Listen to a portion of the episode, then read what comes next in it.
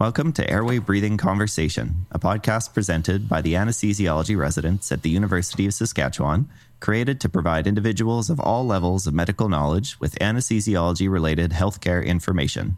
This episode is part of our Abridged Grand Round series, in which highly knowledgeable and sought after guest speakers present on a multitude of fascinating topics relevant to anesthesia. Join us for Grand Rounds this week, where Melody Auger, a staff safety associate and TLR instructor with the Saskatoon Health Authority, presents on TLR principles and moving techniques. Now, whether you are an anesthesiologist, resident, medical student, or member of the general public, come listen in as we demystify the incredible specialty that is anesthesiology, one episode at a time.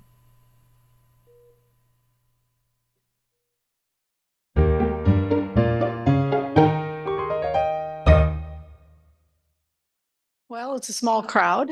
I, am used to bigger rooms. Good morning. My name is Melody Auger. I'm a TLR instructor for occupational health and safety. And uh, part of my job for the Saskatchewan Health Authority is to ensure that all new workers have training in TLR. So some folks only need the general moving, which goes into the object moving. Others need to know how do I assess my clients and move them safely. So that's part of my job. I also teach WAVE as well as safety for supervisors. Uh, I have two uh, co-workers with me today. I've got Kristen. Say hello and Christine, and they're going to help us when we go through a few of the different uh, techniques that uh, maybe help you guys while you're working. So the uh, successful program is all about understanding how safe body mechanics works, what your risks are, as well as uh, some of the safe moving techniques. So we, we can practice a few of those today. We have laws that we have to follow. So every worker in Saskatchewan has three rights. They have the right to uh, know what's going to be unusually dangerous when they're working. They have the right to know where they can report any injuries or incidents. And they also have the right to refuse anything they know would be unusually dangerous. So we all know about the importance of good posture and safe body mechanics, and it's already been mentioned that uh, sitting for long periods of time while you're in that operating theater is hard on the body.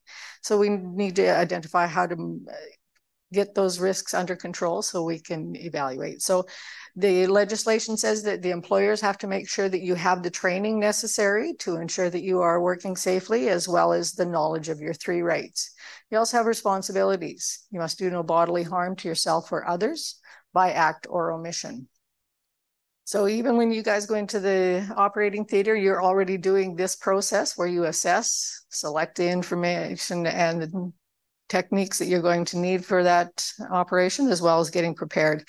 I know a lot of the pre- preparation in the operating room goes through uh, other workers, but you have your own setup that needs to be prepared prior to everything getting on the move. So afterwards, you need to evaluate and communicate. Evaluate usually only happens if you've done something wrong. Usually there's an error happened and then you evaluate. But it's always a good idea to figure out those good ones and make sure everybody understands them. So even when you're doing your good risk assessment, you want to make sure that you have the ability to do them not just once, but in the moment also, and as the uh, operation is ongoing. So you would do your self-assessment prior to getting here. You do your environmental assessment once you get into that operating theater, checking your equipment throughout that operation, as well as your client and their ability to breathe. So today what we're going to focus on is the uh, lifting and repositioning because that's usually what you're uh, doing in the operating room. So lifting may incorporate a mechanical device. If you do have a client that needs to be lifted, they should be lifted onto a stretcher prior to getting to you so that all you're doing is a repositioning. So diagnostic imaging has come down with that dictate. If that person can't get up and get onto the table by themselves, they're brought down on a stretcher so that the repositioning can happen much safer. So if you do have someone that you have to have the anesthesia given to them in a chair, uh, you might want to make sure that they come down on a stretcher or bed instead. So you want to make sure you're wearing appropriate footwear and PPE. So often when we're in the operating room observing, we see that people are wearing clogs and dogs and all manner of footwear. Uh, just keep in mind that uh, closed toe, closed heel is safer for your own use because uh, the closed toe will protect your toes from any needles that may get dropped and uh, the heel protection is very important for ensuring that your knee and uh, ankles are protected as well. So whenever we're training our uh, staff, so your operating room staff will know that we go on one, two, three, and then a command word. Because we used to go on three, but that was either when you said three or after you said three, and there was never that concise communication, there was often a pause. So we filled that pause with a word. And sometimes that helps because it also gets your patient ready either to brace themselves or assist you. So you need to make sure that you uh, have everybody on board when you're doing one, two, three command. When you have assistance, all workers in this moving task have the right to stop any move that they feel is unusually dangerous uh, when they have identified a risk. So you may have your operating room staff say, wait a minute, this isn't in place, or hold on, we don't have enough people. Always make sure that everybody is involved in that move so that you have everybody pushing all at the same time. Um, you may need more than one worker whenever you have things like intravenous poles or extra equipment that needs to be moved, then you have to have more bodies. If evolution actually worked, we would have been born with more arms. Since we weren't, we need more people. So all workers involved must ensure that that is a safe move for themselves and they have the right to stop it at any moment if they feel that their safety is jeopardized. Our learning outcomes are good posture, reduce those dynamic and static muscle, and uh, making sure we're reducing the injuries of musculoskeletal. So even when you're sitting, you want to make sure that you try and have that neutral spine. A lot of people I see are perchers, so they're sitting right on the edge of that chair because it's easier to get up from that position than it is from the back of the chair. But you're not as well supported, so try and shuffle your bum right to the back of that chair to keep that nice neutral spine when seated. When you're standing, if you have to stand for long periods of time, see if you can't get a stool or a, a rail of some kind that you can put your foot up on so that you're offloading from one foot to the other. Try not to stand or sit for too long uh, periods because each one of those is hard on the body.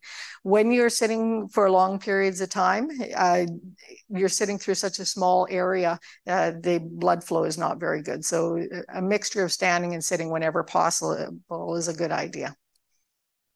So what we want try to avoid are the bending at the waist and bending and twisting. So if you've ever picked up a laundry basket, it probably looks like the guy in the center, or maybe you're uh, bending over to see if the, the table is going to move. Uh, each one of these is really hard on the spine. So whenever possible, try to avoid those by keeping that nice gentle S. So even when you're laying on your back at night, you're putting 25% pressure on your spine and discs. Once you roll over on your side, you're at 75% because now it's displaced through a smaller area. I'm standing at 100%. You guys are 140 because you're sitting. So whenever possible, try and relieve that back pressure by uh, standing up and moving yourself around. When you're bending and lifting something inappropriately, then you're putting three to 400% pressure on your spine and discs. So that's not only whatever you're lifting, but it's also the weight of your torso and your head involved in that lift. So often we find that we have that dynamic movement, which is always moving, or we have static, so you're holding a limb for long periods of time. Each one of those has its own threats because uh, the dynamic motion is going to start irritating those uh, different um, body parts and their joints, as well the static posture is going to start uh, giving you less blood flow. So you, you guys always think and plan ahead, which is excellent. Whenever possible, try and think about where your body mechanics are as you're standing. So you, you want to make sure you have that safe stance, shoulder width apart with your feet. Make sure you're maintaining this nice curves of your your spine by having ears over shoulders over hips. Use your core, buttocks, and thigh muscles as well as your calves to lift anything. Use a safe, effective grip, which is palms up or thumbs up, and work within your own comfort zone. So that would be from your shoulders down to your mid thigh or from your elbow to the uh, tips of your fingers.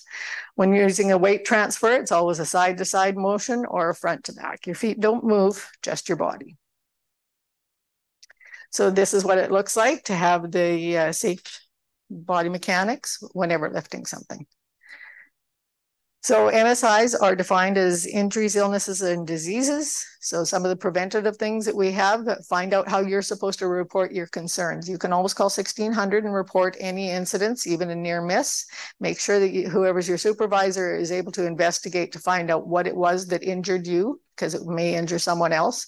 And then if there are corrective measures, please follow those because they've already eh, investigated down to the root cause. So a risk is any factor that has the potential to jeopardize the safety of those involved in the moving task, and that includes everybody in that room. So when you're doing your self-assessment in the morning, ensure that you're including all of these risk areas. Figure out if any of these po would possibly cause an injury to me this morning. How am I going to manage it or eliminate that?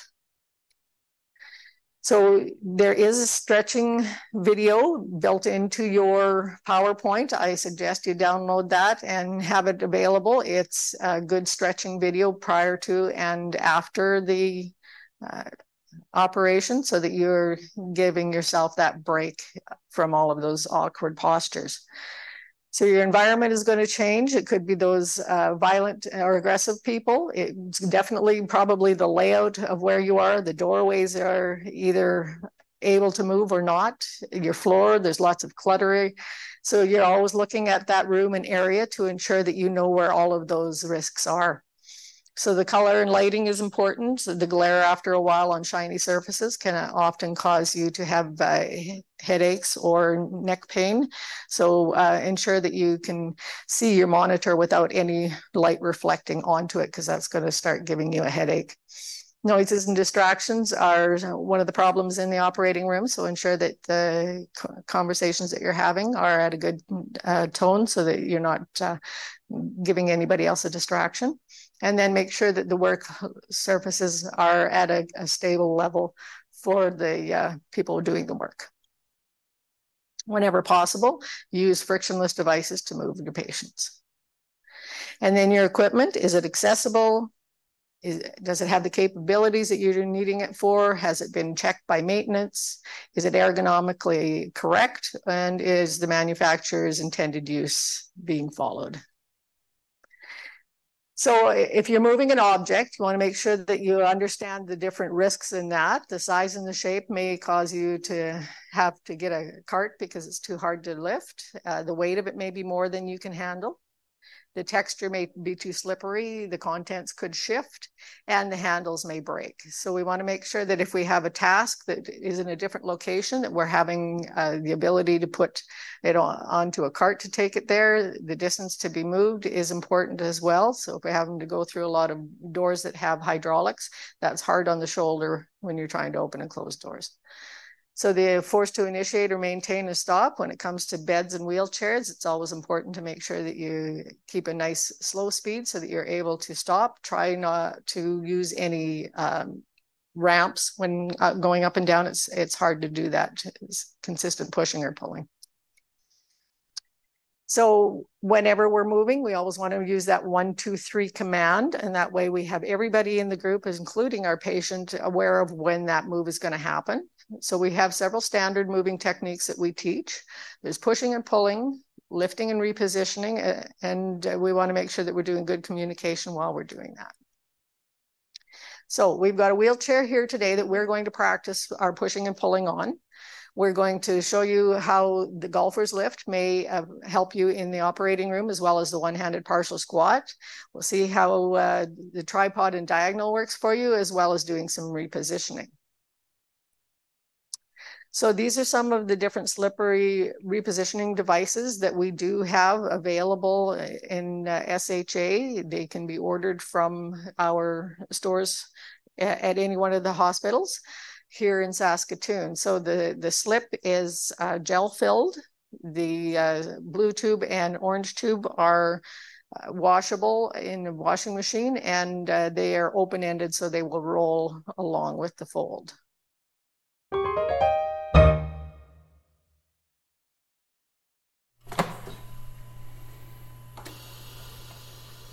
You've been listening to Airway Breathing Conversation, a podcast hosted and presented by the anesthesiology residents at the University of Saskatchewan. Please note that while this podcast is run by healthcare professionals, it is intended for educational and entertainment purposes only. We are very thankful to our guests for taking the time to share their wisdom with us this episode, and a very special thanks to you, our listeners, for tuning in. Don't forget to follow us and our associated USask anesthesia accounts on social media. You can find all our social media links on our Linktree page at linktr.ee slash abc underscore podcast. You can also find the department's social media links on their Linktree page at linktr.ee slash usask underscore anesthesia. We'll see you next episode, but until then, stay calm, take a breath, and always remember your ABCs.